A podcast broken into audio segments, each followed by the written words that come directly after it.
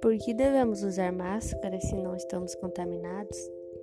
Por que só passamos álcool em gel na mão se o corpo todo está em risco? Por que manter o isolamento? Por que evitar abraços e aperto de mãos e beijos? Por que não podemos sair para se divertir? Mesmo que isso te custe o tédio, a mesma rotina de sempre, lembre-se que isso é para o bem de todos, inclusive a sua saúde. E o que tiver de evitar, evite. Pense também no próximo. Use máscara, lave as mãos e não se esqueça de cumprir sua atividade EAD, ensino à distância.